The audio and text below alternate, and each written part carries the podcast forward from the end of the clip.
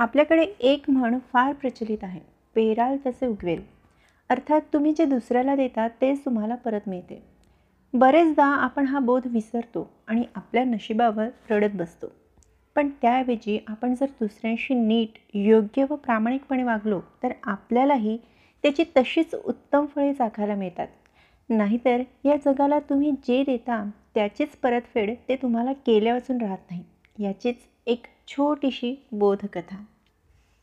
कोणी एकेकाळी एक लोणी विक्रेता आपल्या जवळच्या गावांमध्ये फिरून लोणी विकत असे. तो दररोज लोणी विकण्यासाठी एका जवळच्याच गावातील एका मोठ्या दुकानात जाई. तिथे त्या दुकानदाराच्या गरजेप्रमाणे तो आपल्याकडे लोण्याचे एक एक किलोचे गोळे त्याला विकत असे आणि बदल्यात त्या दुकानातून घरातील किराणा सामान घेत असे. सगळं सुरळीत सुरू असतानाच एके दिवशी त्या दुकानदाराने ठरवलं की हा जो लोण्याचे गोळे देतो त्याचं नक्की वजन एक किलो इतकंच आहे ना हे तपासून पाहूयात. म्हणून त्याने वजन काटा घेतला आणि तो त्या गोळ्यांचं वजन करून पाहू लागला. आणि त्याला धक्काच बसला कारण प्रत्येक गोळ्याचं वजन हे एक किलो नसून नऊशे ग्रॅमच होतं.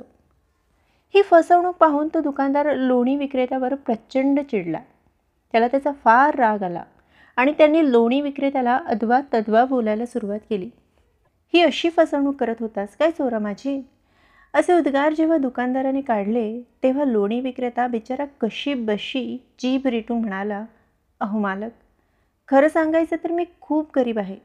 माझी परिस्थिती इतकी बिकट आहे की लोण्याच्या गोळ्याचं वजन मापण्यासाठी माझ्याकडे एक किलोचं वजनसुद्धा नाही. किंबहुना ते विकत घेण्या इतकीही माझी ऐपत नाही. त्यामुळे मी काय करायचो?